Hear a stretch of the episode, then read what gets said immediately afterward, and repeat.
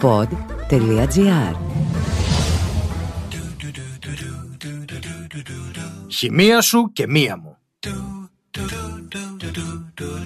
Ένα podcast με τον κομικό και αποτυχημένο χημικό Στέλιο Ανατολίτη.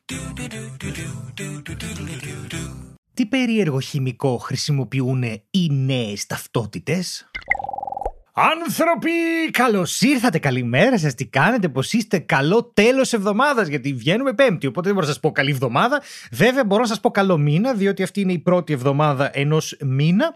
Και είμαστε ακόμα στις αρχές. Μήπως τον έγραψες στις καλένδες σου.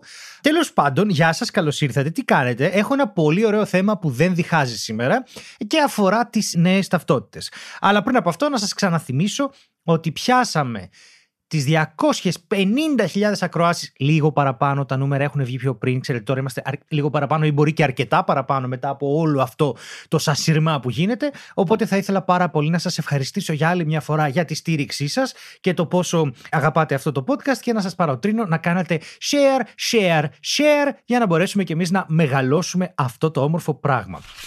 Όσα πλασματάκια ρωτάτε για βιβλίο, θέλω να σας πω ότι υπάρχει το σχέδιο, υπάρχει μια σκαλέτα, αλλά πρέπει να λυθούν πολλά πράγματα. Πρώτα, π.χ.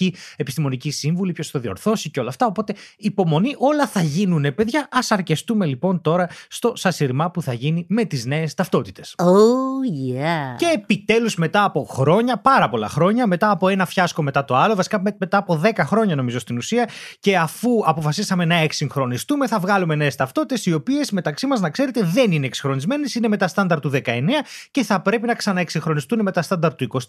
Γιατί το κάναμε τώρα αυτό, Γιατί αν δεν κάνω λάθος και μπορεί και να κάνω, κάποιος το ξέρει, ας το γράψει, είμαστε λίγο αρκετά μπουμπούνες, οπότε δεν προλάβαμε την προθεσμία του 19, αλλά το budget που είχαμε πάρει ήταν για το 19, οπότε δεν μπορούμε να χρησιμοποιήσουμε τα νέα δεδομένα.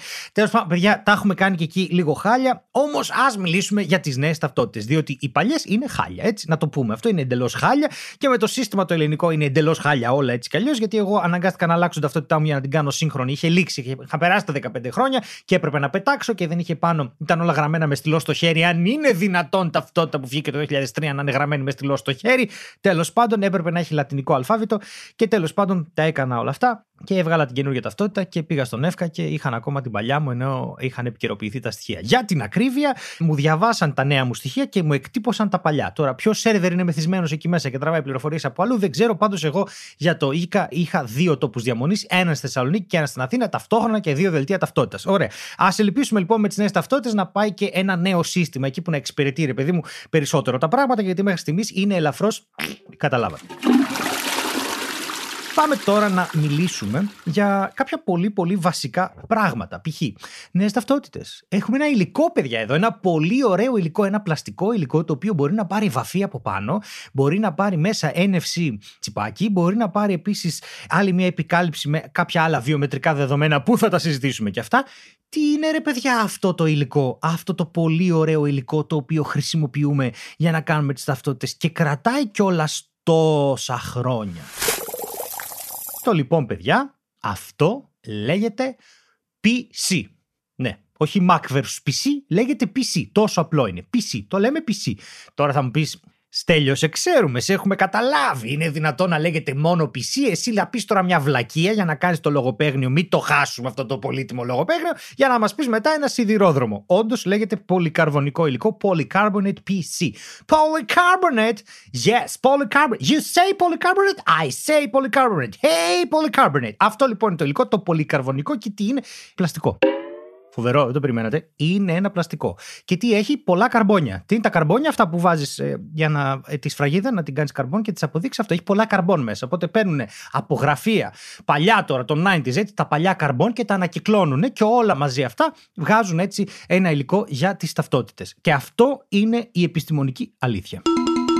Εντάξει, λοιπόν, όσοι τώρα φύγατε και κλείσατε το podcast και είπατε μέχρι εδώ δεν θα αντέξω άλλο λογοπαίγνια, να συνεχίσω και να πω ότι το πολυκαρβονικό πλαστικό είναι ένα θερμοπλαστικό.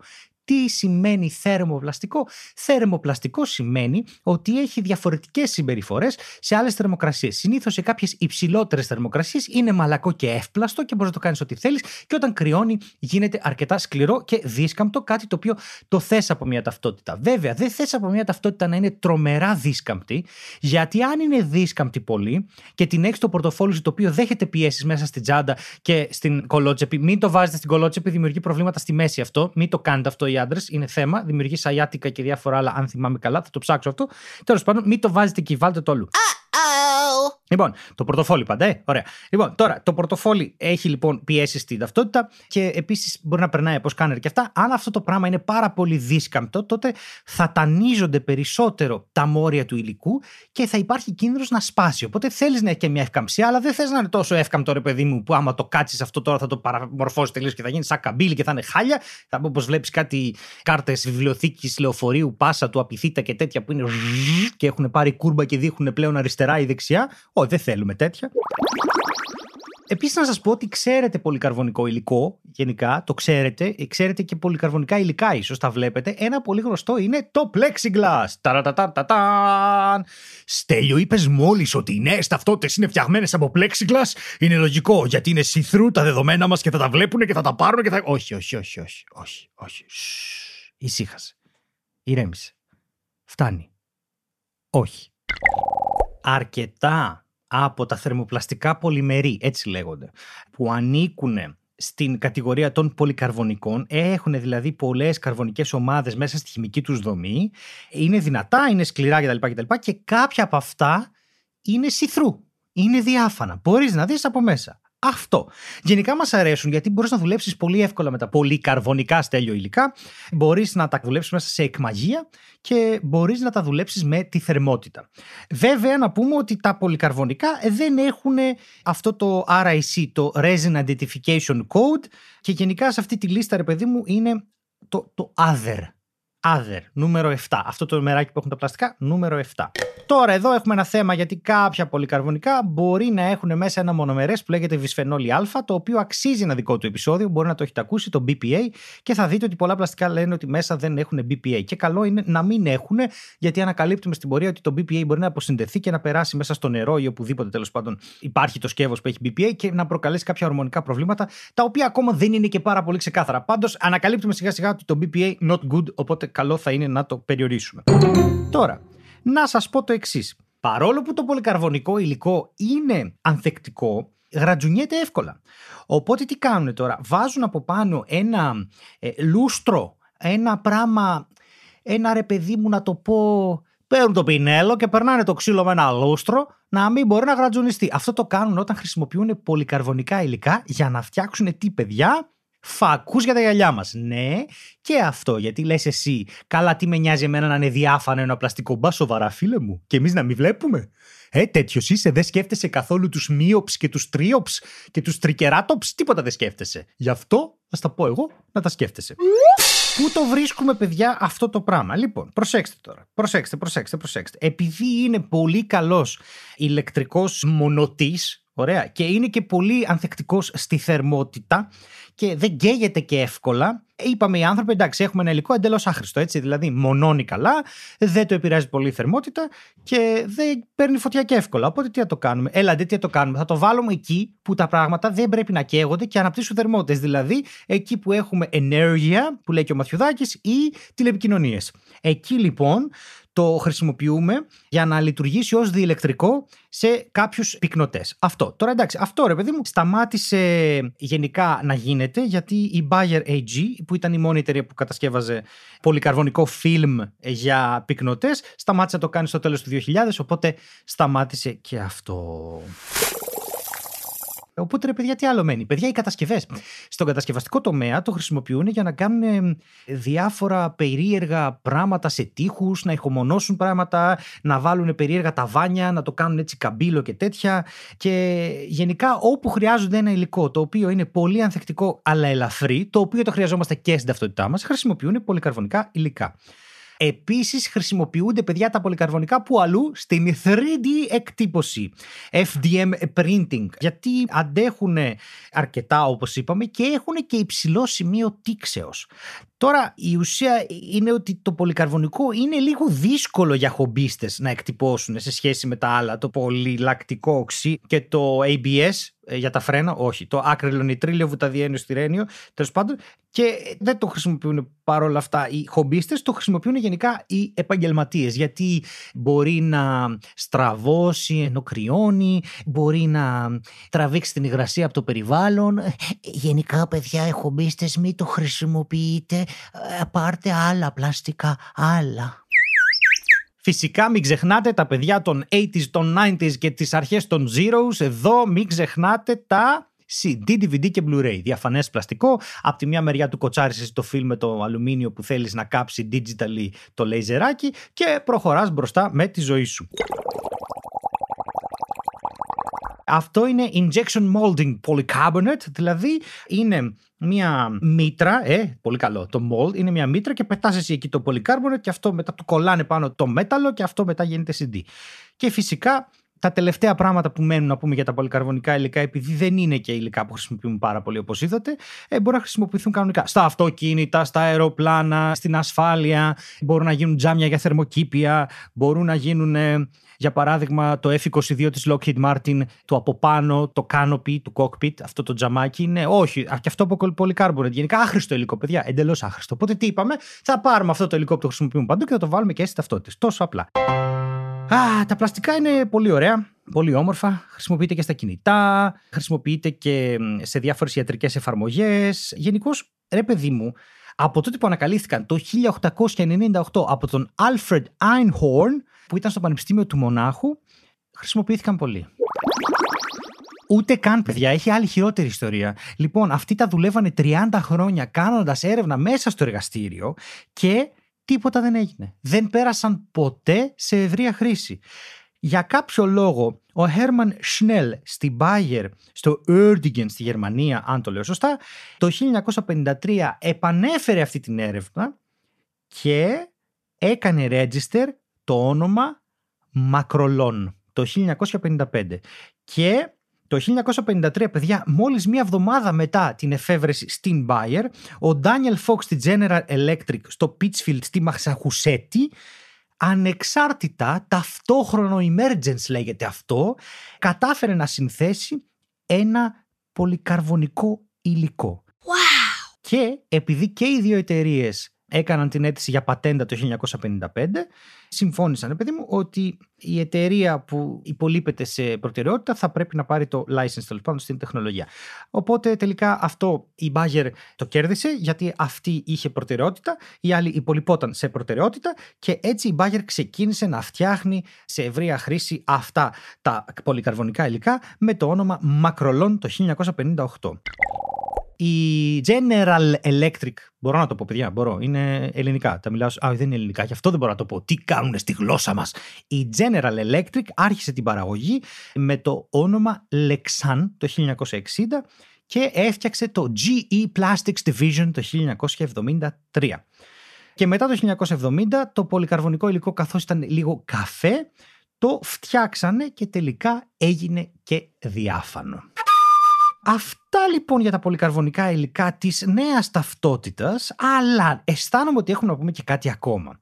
Γιατί ρε παιδιά, να σας το πω κάτι. Σου λέει τώρα, αυτές οι νέες ταυτότητες θα έχουν μέσα βιομετρικά δεδομένα και τα ακούσει εσύ αυτό και λες να πάρω το μπλε ή το κόκκινο χάπι. Και όσοι δεν έχουν δει το Matrix, γιατί είναι απολύτιστη βάρβαροι, σκέφτονται μπλε χάπι. Κόκκινο χάπι. Υπάρχει και κόκκινο αντί για μπλε. Μήπως είναι καλύτερο; Ε, βγάλτε το μυαλό σας, μην παίρνετε τηλέφωνο το φαρμακοποιό, μιλάω για το Matrix. Μπλε ή κόκκινο χάπι. Κι όμως, αυτά τα βιομετρικά δεδομένα, τι ρημάδια είναι; Θα σας πω λοιπόν τι ρημάδια είναι για να σταματήσει αυτό το πράγμα που βλέπουμε, αυτό το συνωμοσιολογικό, μην το χαρακτηρίσω. Αρχίζει από μπου και τελειώνει σε έλο, που γέλο δηλαδή. Και τα βιομετρικά είναι βιολογικά, μορφολογικά και συμπεριφορικά. Αυτά τα τρία λοιπόν είναι τα βιομετρικά δεδομένα και τα χρησιμοποιούμε πώς; Και τι είναι το καθένα. Τα βιολογικά βιομετρικά δεδομένα είναι γενετικά και μοριακά. Σε αυτό το επίπεδο κινούνται. Οπότε είναι DNA, ομάδα αίματος, γονιδιακές πληροφορίες από πού ήρθαν ο μπαμπάς σου, η μαμά σου και όλα αυτά τα σχετικά και απλώς αναλύουν κάποια από τα υγρά του σώματός σου, λίγο σάλιο ή οτιδήποτε, και καταλαβαίνουν αν είσαι εσύ αυτός που ψάχνουν. Μπορείτε να κάνετε γονιδιακό τεστ π.χ. στο 23andMe, ένα site, και να βρείτε από πού κατάγεστε, πόσες προσμίξεις διαφόρων φυλών και ρευμάτων έχετε μέσα σας στο, στο ανθρώπινο πολιτισμό κτλ. Θα δείτε ότι έχουμε και ένα ποσοστό νεάντερνταλ οι περισσότεροι, γύρω στο 3% ή κάτι τέτοιο. Γενικά έχει πολλά ενδιαφέροντα πράγματα. Αν θέλετε, κάντε το. Δεν είναι φτηνό. Υπάρχουν τα μορφολογικά βιομετρικά, τα οποία είναι στην ουσία το πώς είναι το σώμα σου. Τα μάτια σου, το δαχτυλικό σου αποτύπωμα, η ήριδα, το σχήμα του προσώπου σου που έγραφε κάποτε στην ταυτότητα οειδές. Οι παλιότεροι ίσως το θυμάστε αυτό. Όσοι είστε στην ηλικία μου, θα θυμάστε ότι αυτό το γράφανε στις παλιές ταυτότητες της γιαγιάς μου συγκεκριμένα. Και τα χρησιμοποιούν όλα αυτά χαρτογραφώντας τα για να τα δουλέψουν μέσα σε διάφορα σκάνερς. Και στο τέλος έχουμε τα συμπεριφορικά βιομετρικά, τα οποία στην ουσία είναι διάφορα πράγματα που κάνει ο κάθε άνθρωπος, ξανά και ξανά επαναλαμβανόμενα μοτίβα, τα οποία είναι μοναδικά για τον κάθε άνθρωπο. Για παράδειγμα, το πώς περπατάς, το πώς μιλάς ή πώς πληκτρολογείς στο πληκτρολόγιο. Μπορεί αυτά να είναι σχήματα, πώς κουνάς το ποντίκι, που θέλει κάποιος να κρατήσει αυτά τα μοτίβα. Ποιος θέλει να κρατήσει αυτά τα μοτίβα; Λοιπόν, παιδιά, Πάμε τώρα να μιλήσουμε σοβαρά για τα βιομετρικά δεδομένα. Αυτό που θα θέσω τώρα είναι εντυπωσιακό.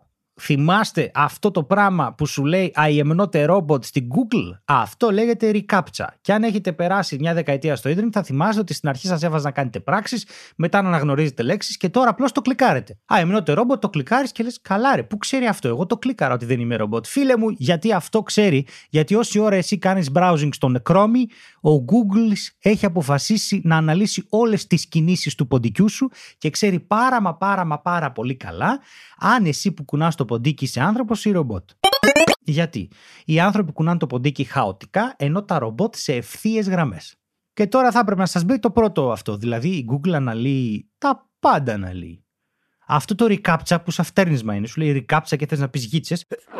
Αυτοί λοιπόν χρησιμοποιούν όλα σου τα βιομετρικά δεδομένα με συμφωνητικό που έχουμε υπογράψει εμείς και εσείς. Το έχεις υπογράψει. I accept the terms of agreement. Και τι κάνουν τώρα αυτοί; Χρησιμοποιούν το μοναδικό τρόπο με τον οποίο χειρίζεσαι εσύ τον υπολογιστή μέσα από το πληκτρολόγιο και το ποντίκι. Πληκτρολόγιο στέλιο, ξέρεις ελληνικά. Και τι κάνει; Χαρτογραφεί αν είσαι άνθρωπος ή ρομπότε. Και για μένα, να το συζητήσουμε τώρα αυτό, γιατί γίνεται αυτή η μεγάλη συζήτηση για τα προσωπικά δεδομένα και βλέπεις ανθρώπους οι οποίοι έχουν χάσει τελείως την μπάλα να βγάζει φωτογραφία την ταυτότητά του, να την ανεβάζει στο Ιντερνετ και να λέει Αυτή είναι η αληθινή μου ταυτότητα και δεν θα μου πάρετε τα δεδομένα. Ναι, μόλις τα έδωσες. Α συζητήσουμε λίγο για αυτά τα προσωπικά δεδομένα, γιατί δεν είμαι πάρα πολύ σίγουρος ότι καταλαβαίνουμε τι ακριβώς είναι αυτά τα προσωπικά δεδομένα. Το όνομά σου, το αφημί σου κτλ. κτλ είναι προσωπικό δεδομένο; Γιατί το Ιντερνετ κάνει κάτι άλλο, το οποίο του έχεις επιτρέψει εσύ να το κάνει στο ίντερνετ, όλο το ίντερνετ, με τις διαφημίσεις, κάνει μια tailor-made εμπειρία για σένα. Φτιάχνει δηλαδή έναν κόσμο από διαφημίσεις, ο οποίος είναι για σένα και μόνο για σένα. Τα προϊόντα που θέλεις, τα προϊόντα που τσεκάρεις, τα προϊόντα που κάνεις μια συζήτηση και το βλέπεις μετά αυτό να στο πετάει. Πάρε ψυχείο, επειδή θέλεις να πάρεις ψυχείο. Κοίτα να δεις τώρα, αυτό σηκώνει πολύ κουβέντα. Και θα πω τώρα ότι εδώ πέρα βάζω κάτι που κάνω σπάνια, είναι η προσωπική μου άποψη εδώ, που σημαίνει ότι δεν είναι τεκμηριωμένη, μπορούμε να διαφωνήσουμε, αλλά γενικά εγώ το όνομά μου και το άφημί μου και την ημερομηνία γέννησής μου δεν τα θεωρώ προσωπικά δεδομένα είναι ένα χαρτί που το πετάμε από εδώ και από εκεί. Τα ξέρει ο ΕΦΚΑ, τα ξέρει το ΙΚΑ, τα λες στην τράπεζα, σου φωνάζει το αφημί σας, κύριε, ναι, γράψτε λίγο, είναι και ο Γκισέ, δεν ακούω. 06. Για ποιο λόγο; Καταρχάς το αφημί μου είναι δημόσιο. Επειδή έχω εταιρεία, είναι δημόσιο το αφημί μου. Μπορεί να το βρει οποιοδήποτε να βρει το αφημί μου, γιατί μπορεί να χρειαστεί να μου κόψει ένα τιμολόγιο. Σε όλες τις εταιρείες γίνεται αυτό. Πάμε καλά τώρα. Ρε παιδιά, δηλαδή, τώρα προσωπικά το όνομά μου και το επίθετό μου, αυτά είναι παντού. Το τηλέφωνο μου, καλά, το τηλέφωνο μου δεν χρειάζεται να το ξέρετε, αλλά το τηλέφωνο της εταιρείας μου, ας πούμε, είναι παντού. Είναι δυνατόν να συζητάμε τώρα αν είναι προσωπικό δεδομένο, ας πούμε, το αφημί, αν έχεις οειδέ σχήμα προσώπου; Oh, no. Γιατί θα σας πω τώρα τι γίνεται.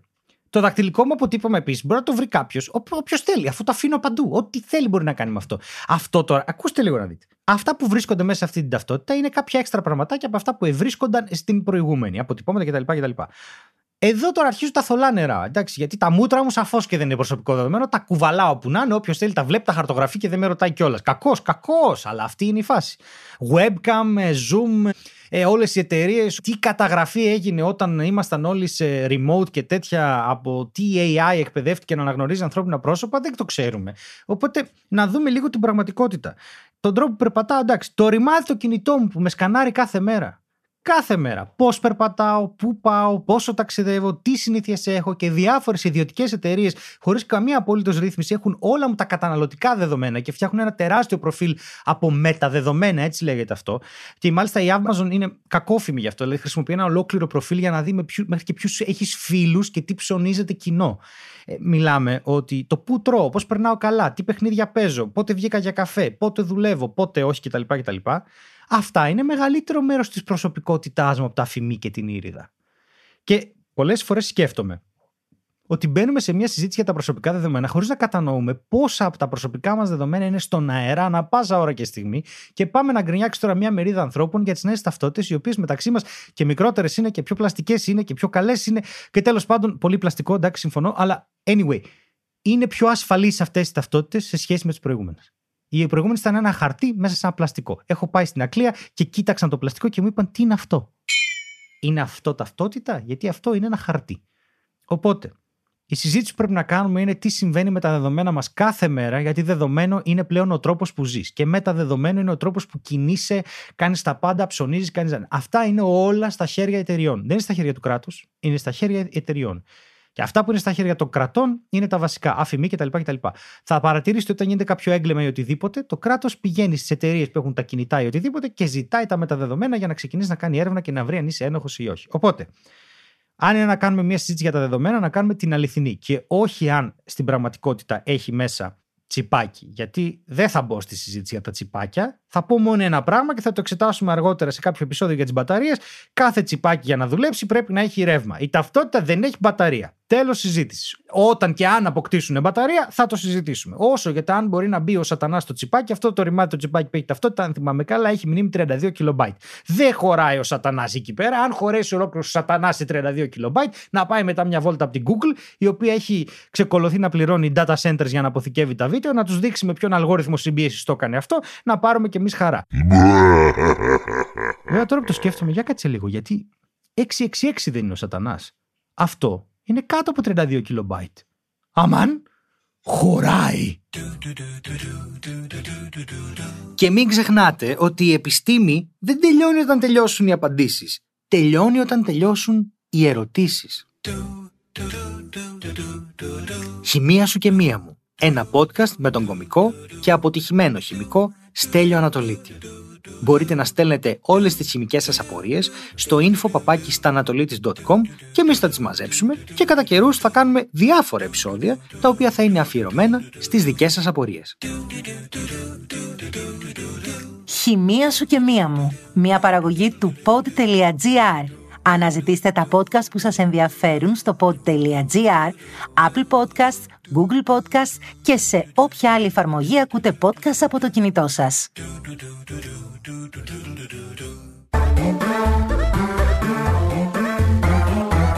Pod.gr. Το καλό να ακούγεται.